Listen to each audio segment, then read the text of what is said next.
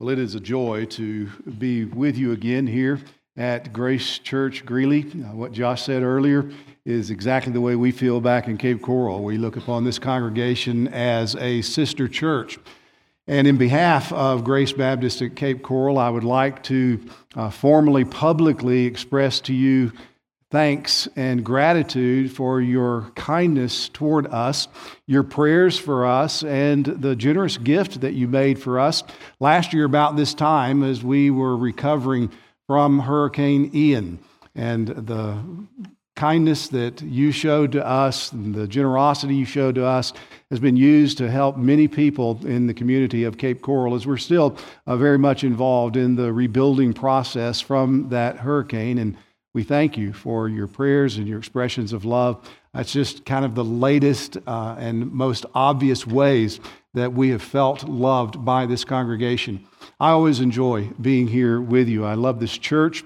Uh, by God's kindness, I've been able to be here worshiping with you over the last several years at intervals, and it's amazing to me, and it is something that causes me to praise God to see what He is doing here and, and, the way the church is growing, not only numerically, but spiritually, theologically, and, and in love for one another. There's, it's just hard to even walk through the doors of this place and not be greeted by expressions of sincere love for the brethren. And that's the work of God's Spirit here among you. And I thank God for that, and I'm always delighted to be a part of a worship service here in Greeley with you. Also, want to say, in behalf of Founders Ministries, thank you for your support of that ministry. Your church has been so faithful and consistent for years. Uh, you've even uh, given to us a couple of your elders to serve on our board uh, to help guide that ministry. So we're grateful for the labors of your pastor uh, and uh, Bill Wilcuts as well as they also help uh, in guiding and directing founders. This morning, for our time of studying God's Word, I want to direct our attention to the Old Testament book of Esther. Esther. You'll find Esther right after Nehemiah in the Old Testament, right before Job, which is right before Psalm. So it's almost to the middle part of the Old Testament. If you'll open your copy of God's Word to Esther, I encourage you to keep it open because we're going to be looking at several passages from that book. Esther tells the story of the way God preserved his old covenant people during a very desperate time in their history. It was a time that they were threatened to be annihilated, to be completely removed from the earth. The events that are recorded in the book of Esther take place between the years 483 and 474 BC. They take place in the Persian capital city of Susa. And this was about 100 years after the Babylonians had come into Jerusalem and conquered Judah and taken many of the Jewish people back to what was then the land of Babylon in exile. When the Medo Persian Empire conquered Babylon in 539 BC, the Persian king Cyrus allowed many of the Jews to return to their homeland in Jerusalem, though that was still under the Persian Empire. And so many Jews did go back to Jerusalem and the surrounding area, but many more stayed around what was then the capital city of Susa throughout the Medo Persian Empire. The book of Esther describes events that took place among the Jews that remained around that capital city in what had previously been the land of Babylon, but now is the land of the Medes and the Persians.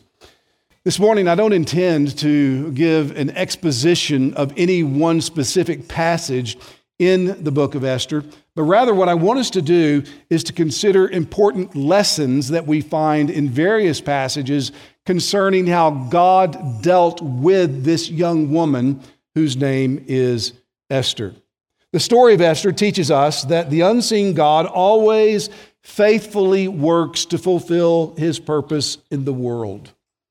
It's a book about God's providence. That is, it's a book that dramatically demonstrates various ways that God accomplishes his purposes through the various ups and downs of life. And though it is dramatic as we look back on it and see how he did it, in the unfolding of his providential working, he does it almost invisibly. As such, the book of Esther helps us to trust God, even when life doesn't make sense, even when it seems like God is absent and all hope is lost. The events take place during the reign of King Ahasuerus, or Xerxes I, as he's more commonly known in history books. It tells about an evil plot to destroy the Jewish people, a plot that was hatched in the mind of a wicked man named Haman, who was elevated to a high office in the Persian Empire by King Ahasuerus. The vast Persian Empire extended from India all the way through Judah and to that realm around Susa.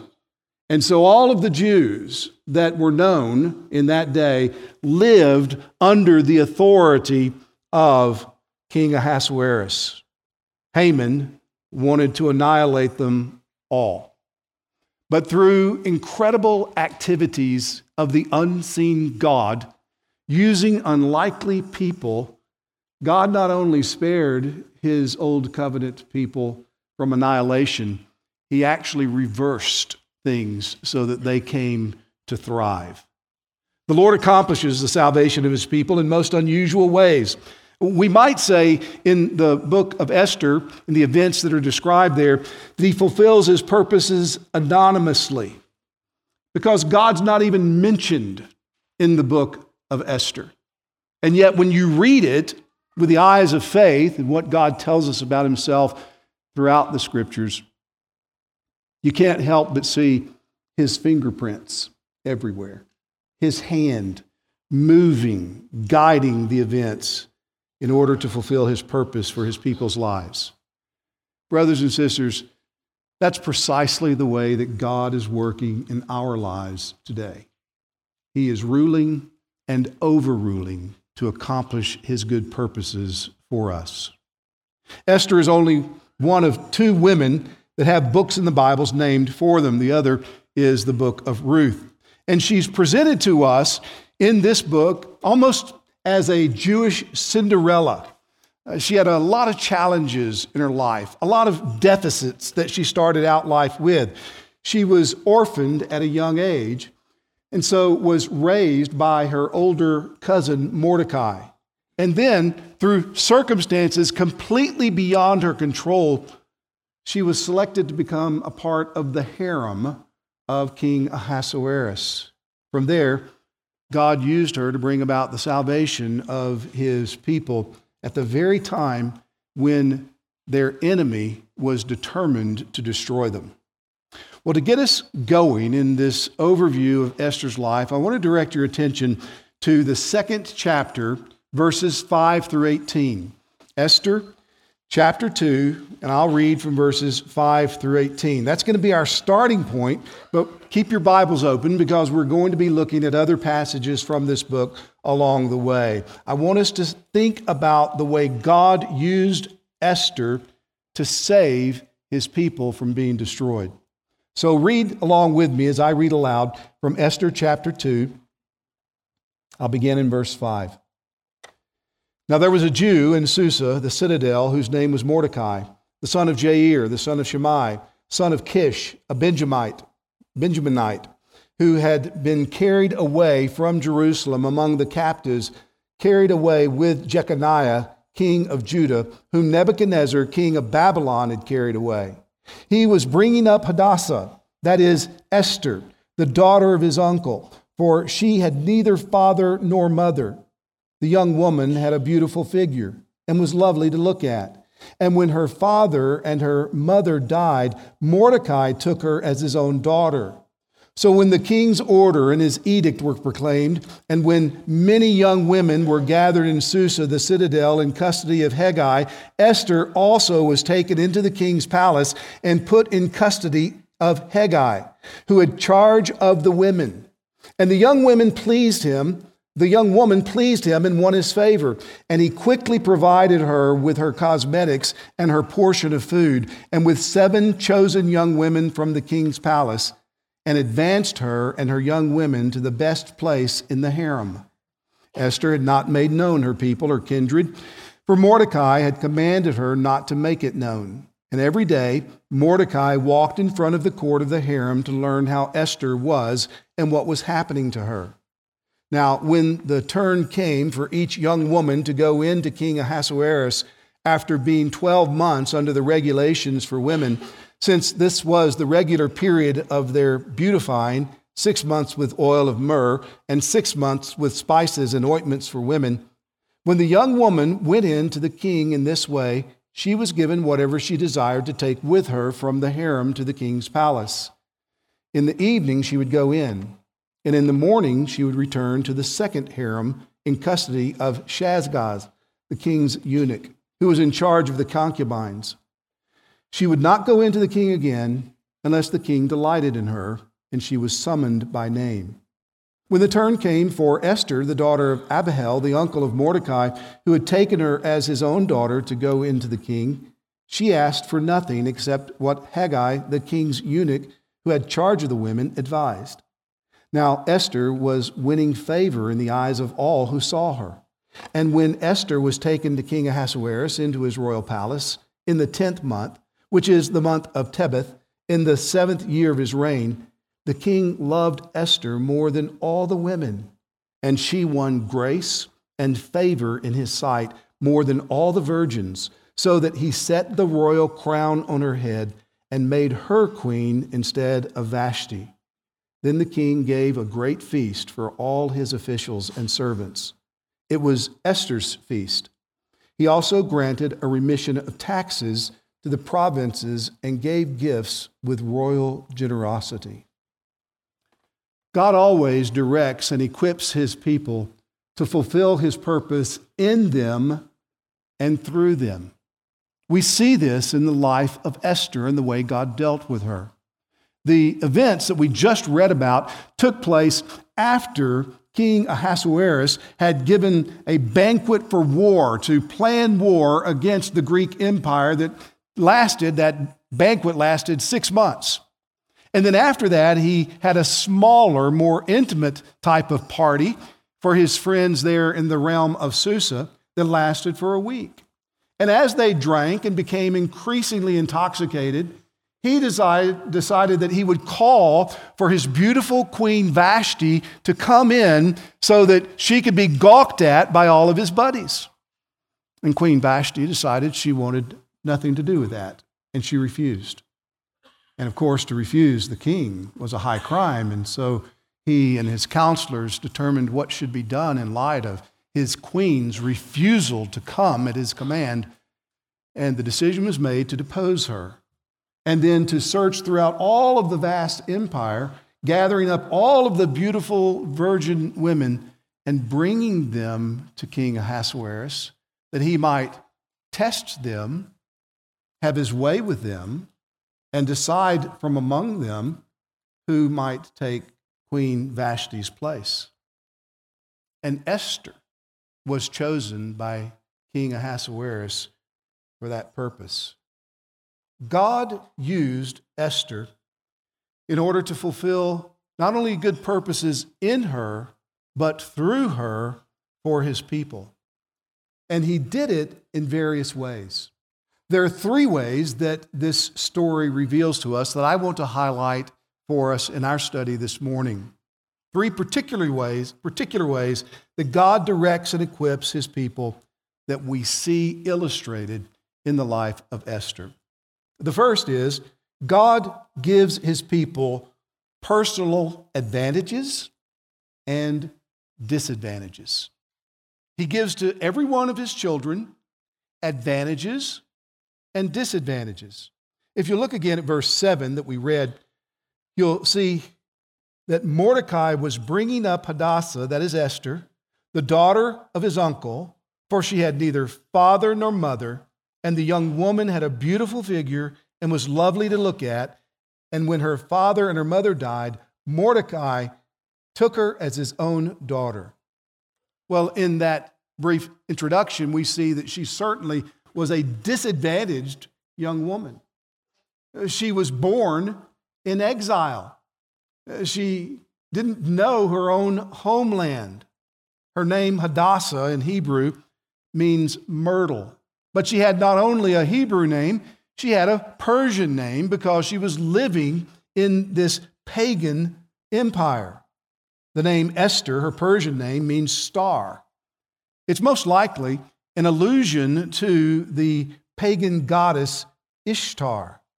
So many of the blessings and promises that God made to his old covenant people are bound together with, interwoven to his promises regarding the land, that land of promise.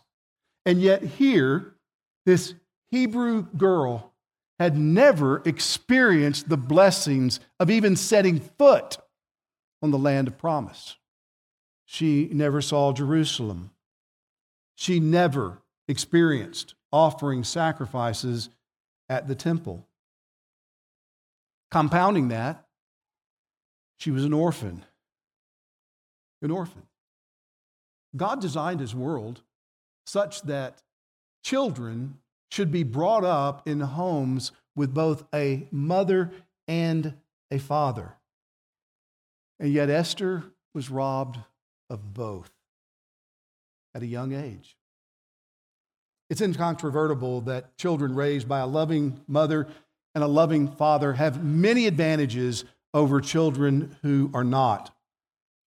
Sociological study after study has validated that, such that orphans are categorized as a vulnerable population in our day. And the same thing is true of children, though to a lesser degree, who grow up in single parent homes. Any way you look at it, any way you want to try to evaluate it, there's a disadvantage to not having a father and mother raise you. Yet God has often used such disadvantages of home life to fulfill his very purpose for his people. J.R.R. Tolkien lost both his parents as a young boy. Yet God used the influence of a priest who raised him to stir up the literary genius that God had given him that resulted in the Lord of the Rings books that we love today. In the New Testament, Timothy, we read, was Paul's right hand man. He was his primary colleague in the ministry. Paul writes to the church at Philippi and he says, I don't have anybody like Timothy.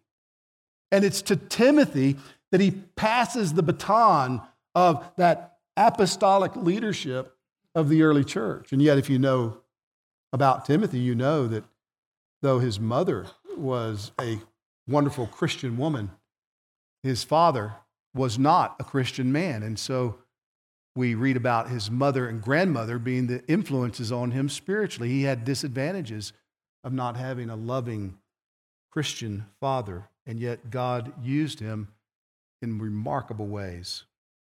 Brothers and sisters, it is simply a fact that every one of us have both advantages and disadvantages in our lives. Yet your disadvantages are no barrier to God fulfilling his good purpose for your life. In fact, your disadvantages may become the very means that God uses to accomplish his purposes, his purposes for your life. So stop and think for a moment. What disadvantages do you have? We all have them. They could be physical, it might be medical, relational, maybe emotional. Nobody goes through this fallen world without experiencing deficits. Maybe you're here this morning and you have to live with a chronic disease or with chronic pain or with a broken relationship that'll never be mended or with meager finances or unfulfilled hopes and dreams that you now realize will never be fulfilled.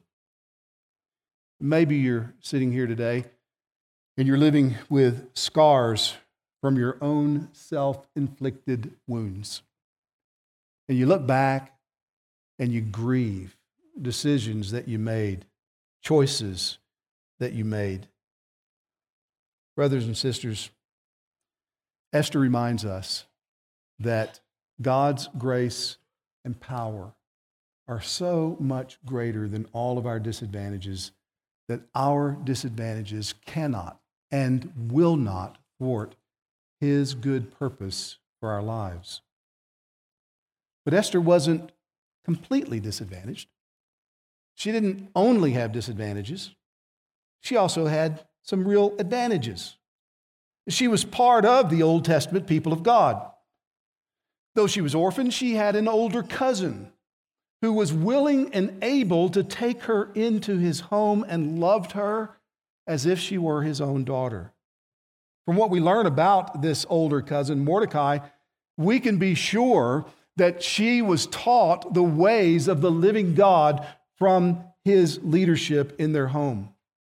If you look at verse 7 again in verse in chapter 2, you'll see that the author highlights the fact that Esther had a beautiful figure and was lovely to look at, a beautiful form. God gave her physical attractiveness. She was pleasant in her appearance. And God gave her those advantages in order to accomplish his purpose. We should never dismiss or discount the advantages that God has given to us in our lives. If you're a child of God, then you can be sure on the authority of what God says in His Word in 1 Corinthians 12 that He has gifted you. He has strengthened you for some kind of good work. As His child, you know that He intends for you to be useful in His kingdom in some way. Think about what you have right now in your life that are advantages. Do you have health? Do you have strength? Do you have a good job, friends, a family who loves you?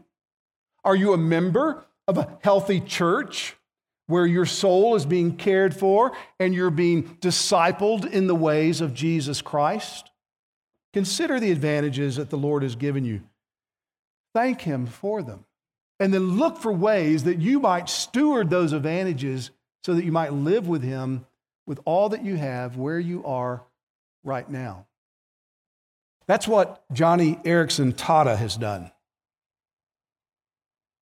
In 1967, when she was a 17 year old, very active, very athletic young woman, she dove headfirst into the Chesapeake Bay and broke her neck. And it resulted in her being paralyzed, leaving her a quadriplegic. She spent the last 56 years of her life in a wheelchair with no feeling in most of her body, with no use of her arms or her legs. Every morning, on a rotating basis, one of her girlfriends will come and help get her out of bed. Will clean her catheter, will empty her urine bag, wash her, dress her, put on her makeup, and fix her hair. In 2010, she was diagnosed with stage three breast cancer and underwent extensive surgery and chemotherapy. Five years later, the cancer returned and she had to undergo extensive radiation therapy. It's safe to say that Joni Eareckson Tada has many disadvantages, far more disadvantages than most of us in this room will ever experience. Yet she has not allowed her disadvantages to overwhelm her or to define her. She hasn't lived in hopelessness and despair. Quite the opposite is true. If you're unfamiliar with Joni's story, I encourage you to look her up. Read one of the 50 books that she has written, or listen to some of the songs that she has written and recorded or study some of the pieces of artwork, the paintings that she has painted by holding a paintbrush with her teeth. Or listen to the award winning daily radio program that she hosts. Or read about Joni and friends in their International Disability Center or her Wheels for the World that provides wheelchairs for disadvantaged, disabled children throughout the world. I could go on, but here's my point Joni Eareckson Tada has not let her disadvantages discourage her, but rather she has used both her disabilities and her abilities to live for the Lord Jesus in the best way that she can. In fact, if you've read much of her story, you probably know that she considers being paralyzed not only a disadvantage, but a great gift that God has given to her. Listen to the way she describes it in her little booklet, Hope, the Best of Things. She says, I sure hope I can bring this wheelchair to heaven. Now, I know that's not theologically correct, but I hope to bring it and put it in a little corner of heaven.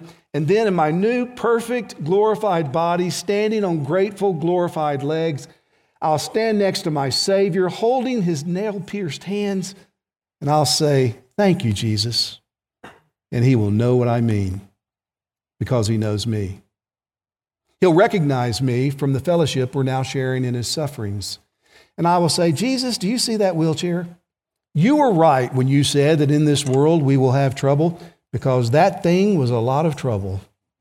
But the weaker I was in that thing, the harder I leaned on you.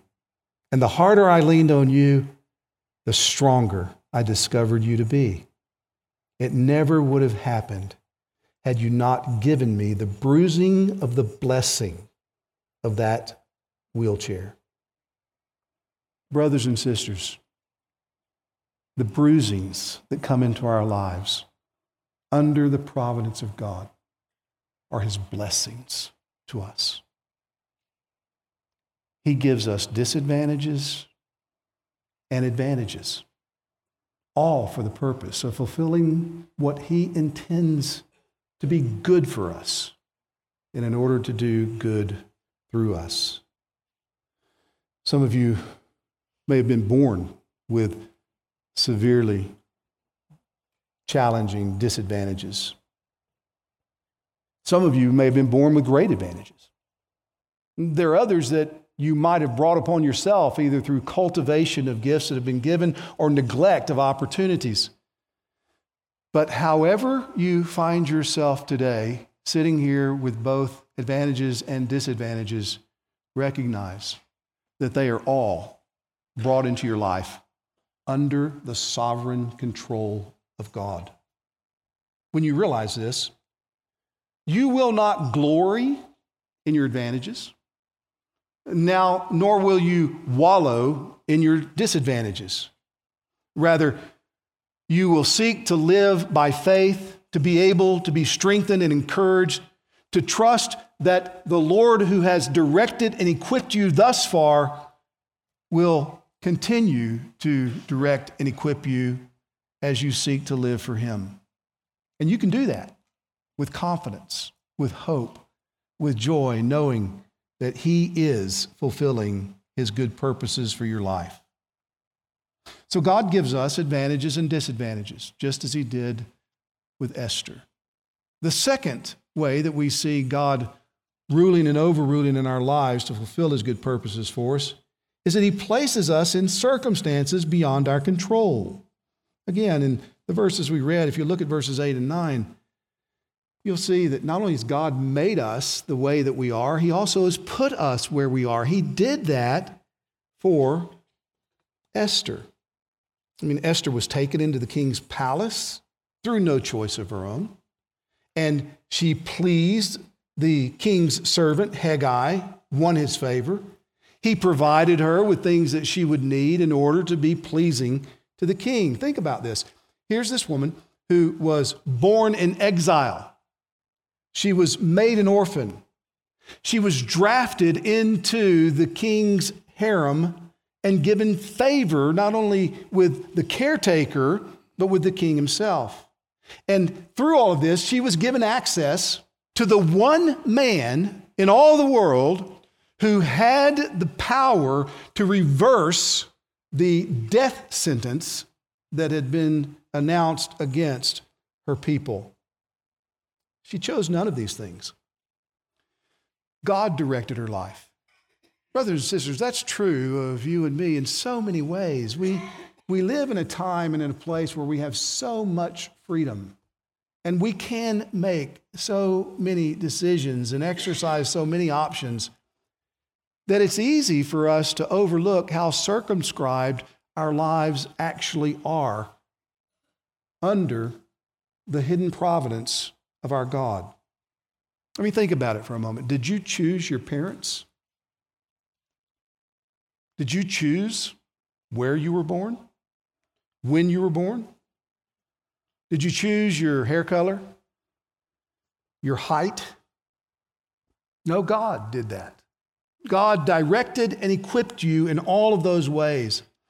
He also is the one who determined to make you either male or female. And contrary to what many are teaching today, that your sex, or if you prefer, your gender, is something that is assigned to you at birth, that you can later determine for yourself to be something other than what you were born. You are either a male or a female by God's design. God made you one or the other, and He did so in order to fulfill His good purpose in you and through you. Esther found herself as a beautiful young woman in a royal palace, not because of any design of her own. This was not a life goal that she fulfilled but it was God's direction. God put her there, and He did so to fulfill His purposes for her and through her. This is exactly what we see in the life of the Old Testament patriarch Joseph.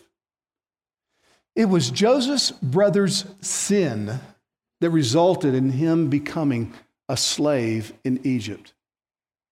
It was Joseph's own faithfulness to God that refused the seduction of his master's wife that resulted in him in being imprisoned. Uh, Joseph was put where he was when he was, not by any of his own choices and desires, but because of God's providence. And yet, when you read the story of Joseph and you get to the last chapter of the book of Genesis in chapter 50, you see that he understands it and he declares it though his brothers meant evil against him by what they did, God was doing good things for his people to save his people from disaster, from starvation, by bringing him before them into the land of plenty. Brothers and sisters, that's precisely how God uses the circumstances in our lives. He sovereignly, providentially overrules them in order to fulfill good purposes. Purposes in us, purposes through us. Now, that doesn't mean that you should never seek to change your circumstances. If you can improve your situation in life in a legitimate, God honoring way, you're certainly free to do so. There's wisdom in trying to do so. But what this does mean is that you're not to look upon your current circumstances and think that in any way God has abandoned you, or that God is not with you, or that He's not at work to fulfill His purposes for you. And that's true no matter how painful, how difficult your present circumstances may be. And it's true no matter how unjustly they may have been pressed upon you. And I say that reverently because I know that there are many here who have lived through horrific pain, horrific sorrow, uh, many of you through the wicked treatment of other people, and the scars are deep. And you'll live with those scars the rest of your lives.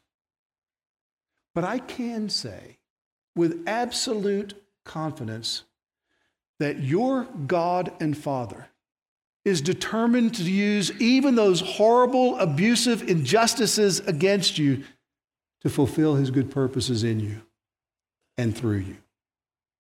How can I say that? How can I be confident in saying that? Because that's precisely what the cross of Jesus Christ teaches us.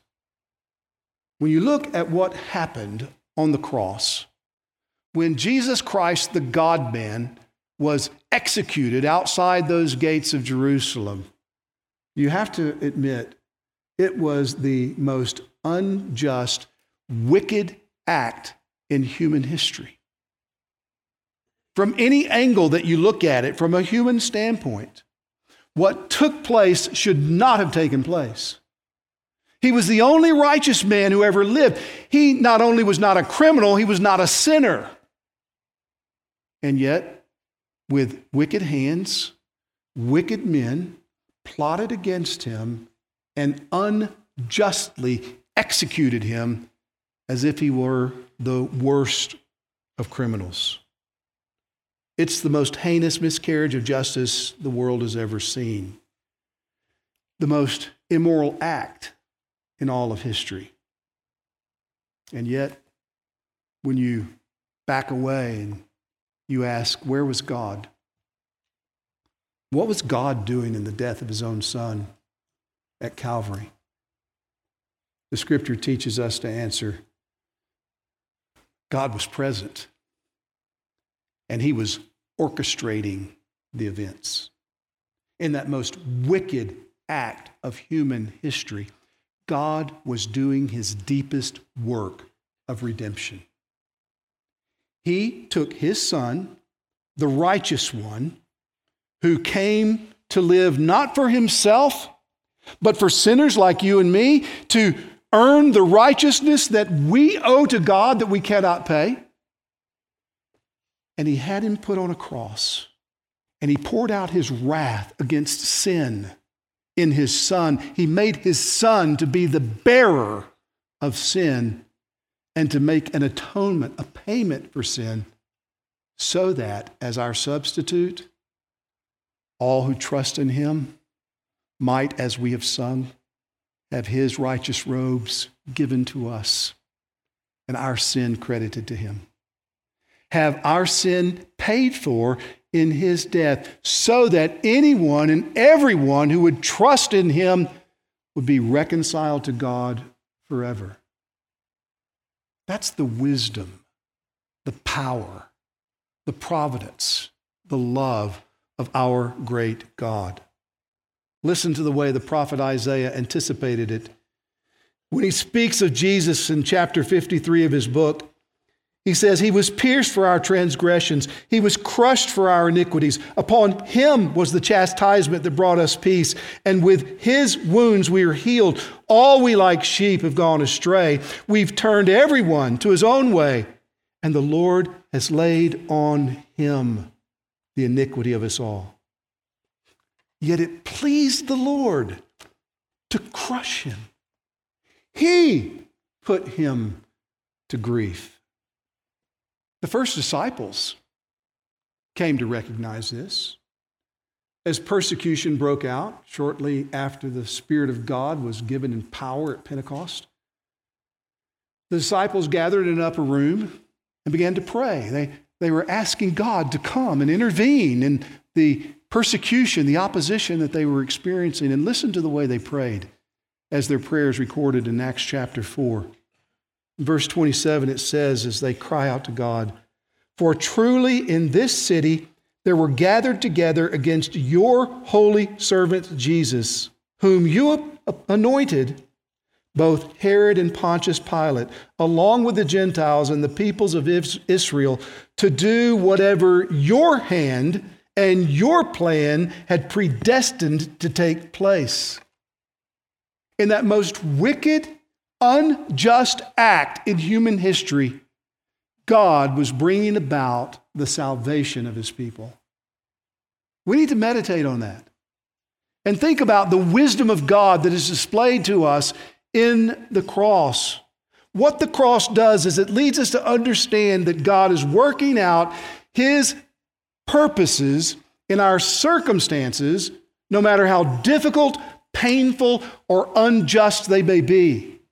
If God was doing his deepest work in the most unjust event of all of human history.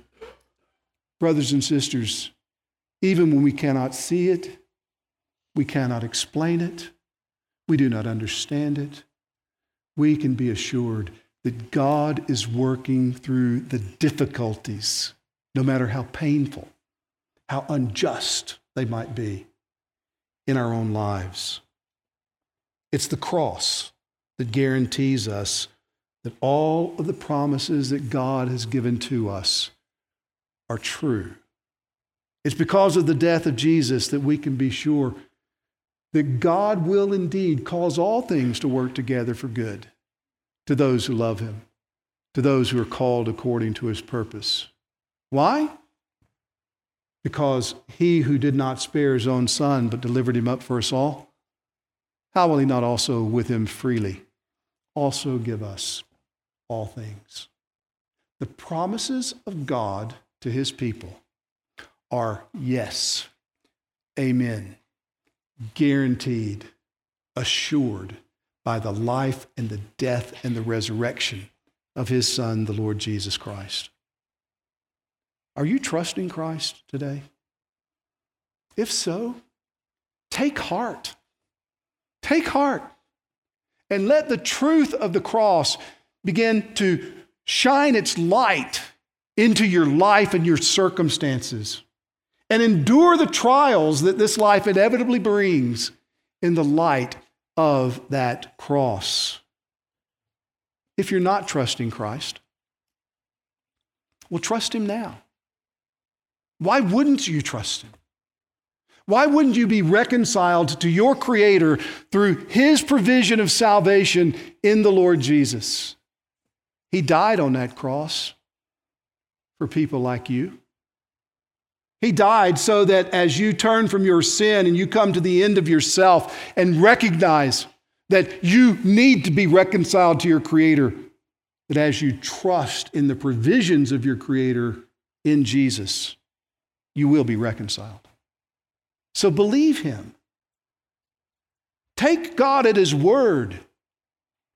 Humble yourself and look to Jesus Christ as your Lord and Savior and be reconciled to your God. Well, God gives us both our advantages and our disadvantages in order to fulfill his good purposes for us and through us. And that's why he places us in situations beyond our control. But finally, the third way that we see the Lord working in Esther's life that teaches us how he works in our lives is we see him working through both faithfulness and unfaithfulness. God accomplishes his purposes through our faithfulness and our unfaithfulness, through our strong faith as well as our weak faith. Have you ever stopped to evaluate Esther's faith in the story that this book sets before us? Was her faith strong or was it weak? Was she faithful or was she faithless? There's no easy answer to that question, just as you and I can't give a simple answer to the question when we ask it of our own lives. In some ways, if we're going to read it honestly, we have to confess that Esther was faithless, or at least her faith was very weak at times. Stop and think about the unlawful things that Esther did. She became a concubine a part of a king's harem to be there to serve his wicked appetites. She married a Persian, not part of the people of God. This was contrary to the law of Moses that had been given in Deuteronomy chapter 7, verse 3. A law that both Ezra and Nehemiah reaffirmed after the exile. And the people were led into that land of Babylon that became Persia. Have you ever thought about this? Should Esther have gone along or should she have protested? When the king's servant came and saw her and said, Come, you're going to become one of the candidates of this contest where the king's going to get a new queen. You're going to become a part of his harem. Should she have run away? Fought? Hidden? Was it a faithful act for her to agree to become the king's mistress? Should she try to sabotage the efforts of the king's caretaker, Hegai, who looked at her and God gave her favor in his eyes so that she began to receive extra benefits in preparation. Should she have sabotaged that? Tried to make herself look ugly rather than more beautiful? And then when the king said, I'll have you as my wife, should she have protested? Should she have refused? No doubt, what we know, even in this story, but what we know from other history books about Xerxes I, she would have been put to death had she offended him in such a high handed way. But wouldn't death be preferable to what she agreed to do? What's the righteous thing that Esther should have done? What would you do if you were in her shoes? All of us would like to think that in such situations, we would respond with perfect clarity and strong faith to do exactly the right thing. But so often, life is simply not like that. Sometimes you may not know what is the righteous thing to do, the best thing, given only poor options. At other times, you might know what the righteous thing to do is, but your faith may waver and you hesitate and you don't want to do it. Well, we see Esther hesitating. Not only did she not hesitate to join the king's harem and accept his marriage proposal, we see that she did hesitate to go before the king in order to seek the salvation of her people. When Mordecai first commanded her to go, now that she's queen, and to intercede in behalf of her people before the king, she refused. She feared the king's displeasure and what would that would mean for her more than she desired the salvation of her people. We see this in chapter 4. When King, Queen Esther learned that Mordecai, having heard the edict that went out from Haman, this wicked man, to annihilate the Jews, when Esther heard that Mordecai put on sackcloth and ashes and would not be comforted, she sent a messenger to him. And look at chapter 4, verse 5 of Esther. We read, Then Esther called for Hathach, one of the king's eunuchs who had been appointed to attend her, and ordered him to go to Mordecai to learn what this was and why it was. And Hathach went out to Mordecai in the open square of the city in front of the king's gate. And Mordecai told him all that had happened to him and the exact sum of money that Haman had promised to pay into the king's treasuries for the destruction of the Jews. Mordecai also gave him a copy of the written decree issued in Susa for the destruction, that he might show it to Esther and explain it to her and command her to go to the king to beg his favor and to plead with him on behalf of her people. And Hathach went and told Esther what Mordecai had said. And then Esther spoke to Hathach and commanded him to go to Mordecai and say, All the king's servants and the people of the king's provinces know that if any man or woman goes to the king inside the inner court without being called, there is but one law to be put to death, except the one to whom the king holds out the golden scepter so that he may live. But as for me, I've not been called to come into the king these 30 days. Her faith faltered. At that point, when something needed to be done that she was in a position to do, she sends word to Mordecai I could die. You can't just burst into the presence of Ahasuerus. He's an unstable king. He kills people on a whim. Again, the history books tell us of some of the madness of this king and the way that he dispatched with human life without thought. And so here's Esther being called upon to do something in faith, and she responds in fear. Does that startle you? Have you ever noticed how many times the Bible sets before us men and women who are examples of faith, whose faith we are told to follow, and yet when you look at their lives, you see, well, wait a minute, their faith wasn't always strong. I mean, read the 11th chapter of Hebrews, that wonderful chapter that commends men and women of faith to us, like Abraham and Sarah, Jacob, Moses, and Gideon. See what is said about their faith, and then go back to the Old Testament and read the events of their lives. We're told in the 11th chapter of Hebrews they had faith unwavering. But when you go back and read their lives, you see wait a minute. There were many times, including those people that I just named, when their faith wavered significantly.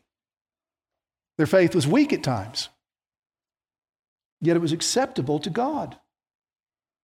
We see this in John the Baptist. John, who went as a forerunner to Jesus Christ and boldly preached out in the wilderness, looking at Pharisees, the religious leaders of his day, and calling them a brood of snakes, rebuking them refusing to baptize them. And yet, when John was arrested and put in prison by Herod, and he knew his life was coming to an end, he sent disciples to Jesus. He says, Are you really the one? Or should we look for somebody else? His faith wavered. Think about the Apostle Peter. Jesus, if all these other guys deny you, I never will. He takes a sword out and tries to take the head off one of those soldiers that came to arrest Jesus. And yet, within a few hours, when a little slave girl is asking, Aren't you a Galilean? Aren't, aren't you one of his disciples? Peter curses to deny that he even knows Jesus. His faith wavered. Esther's faith was not always strong, but it was real. And when it mattered most, it enabled her to venture wholly on the Lord as she came to submit wholly to his will. In the final analysis, she trusted the Lord. That had been the bent of her life. She had demonstrated that through heeding the instruction of Mordecai, who taught her the ways of God.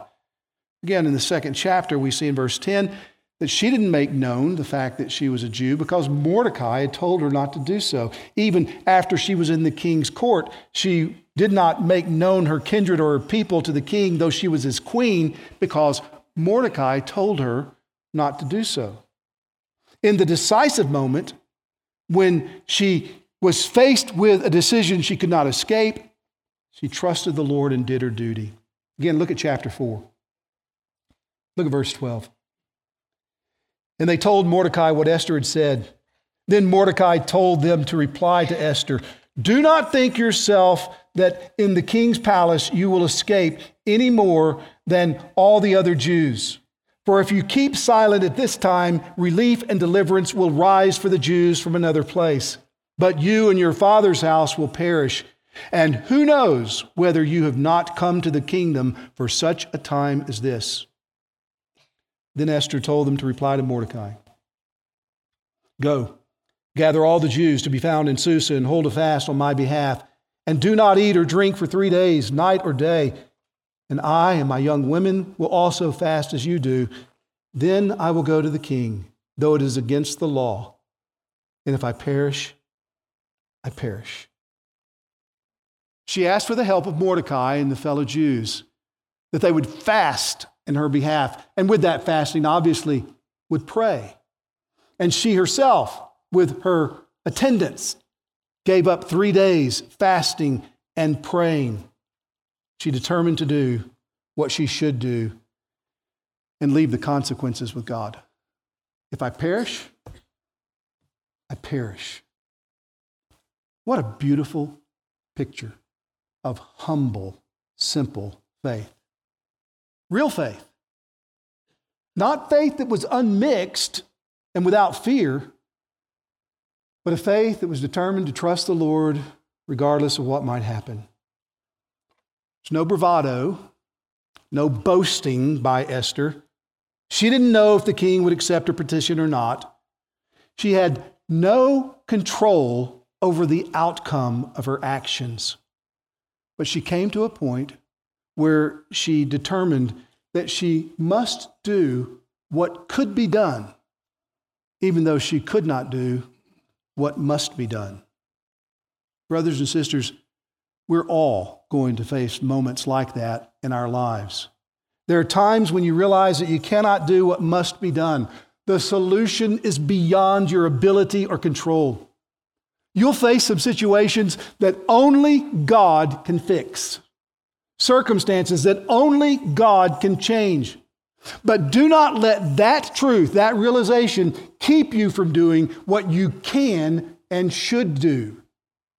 When we cannot do what must be done, we must nevertheless be willing to do what can be done. And that's what Esther did. And the result was God working out his good purpose in her life and through her life. He used her to save the Jews throughout the Persian Empire. Brothers and sisters, do you ever have those times of doubt and fear when, when you are afraid that your faith might fail? Have you fallen into moments or maybe seasons of unbelief?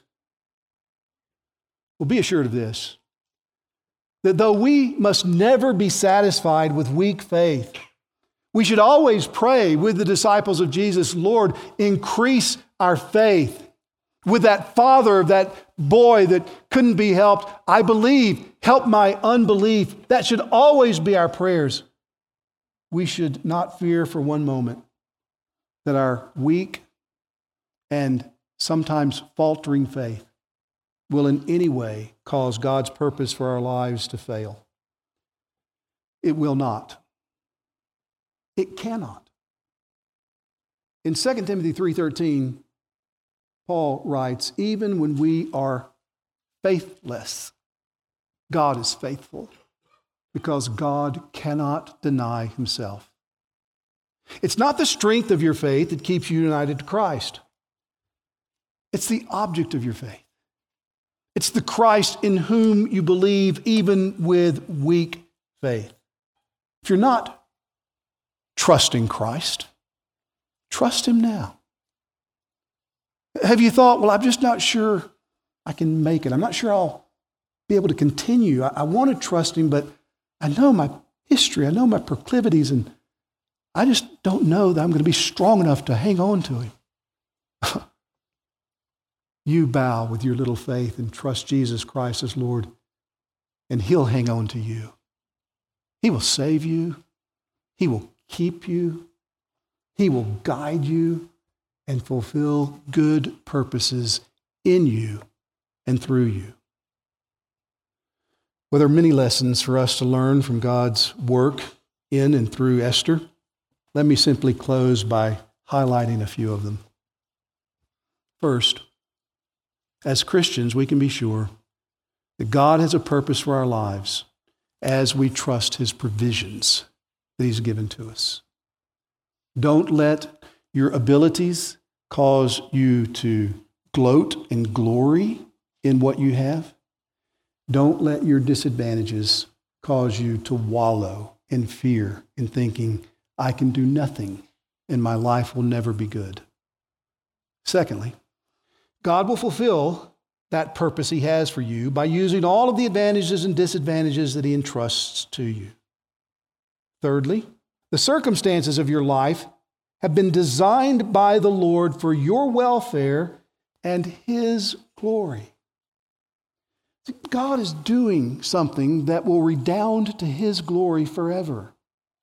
And in Christ, He is including you in the telling of this incredible story. And though you may not have a place in this part of the story, your place over here in the small corner of the story is not insignificant because it's what God has designed for you to do and to fulfill. Fourth, wherever you are with whatever you have, God has placed you here and now for such a time as this. Mordecai's statement to Esther ought to redound in all of our minds regularly. Here and now. Here and now, for such a time as this. It may not be as dramatic as saving a whole ethnic people group from annihilation. It may be as simple as teaching your young child the ways of Christ or speaking to your grandchildren in a way that communicates there's a God in heaven who loves sinners and who sent his son to redeem us from our sin. Or it might be to, to be that light in that dark place of work that you enter into day after day after day. But be assured of this, brothers and sisters, that God has a purpose for your life where you are right now. Who knows? But He has put you in the kingdom for such a time as this. And then finally, our responsibility, come what may, is to trust the Lord by doing what He's called us to do and to leave the consequences to Him. And we can do that if we are assured, as we should be when we consider His dealings with Esther, that He's always directing and equipping his people to fulfill his good purpose in us and for us. Let's pray. Father, we thank you for your word. We thank you for the life of Esther. We thank you for this book of Esther and the way that you intervened anonymously at times. It just, you're not mentioned, and yet your fingerprints are all over the story.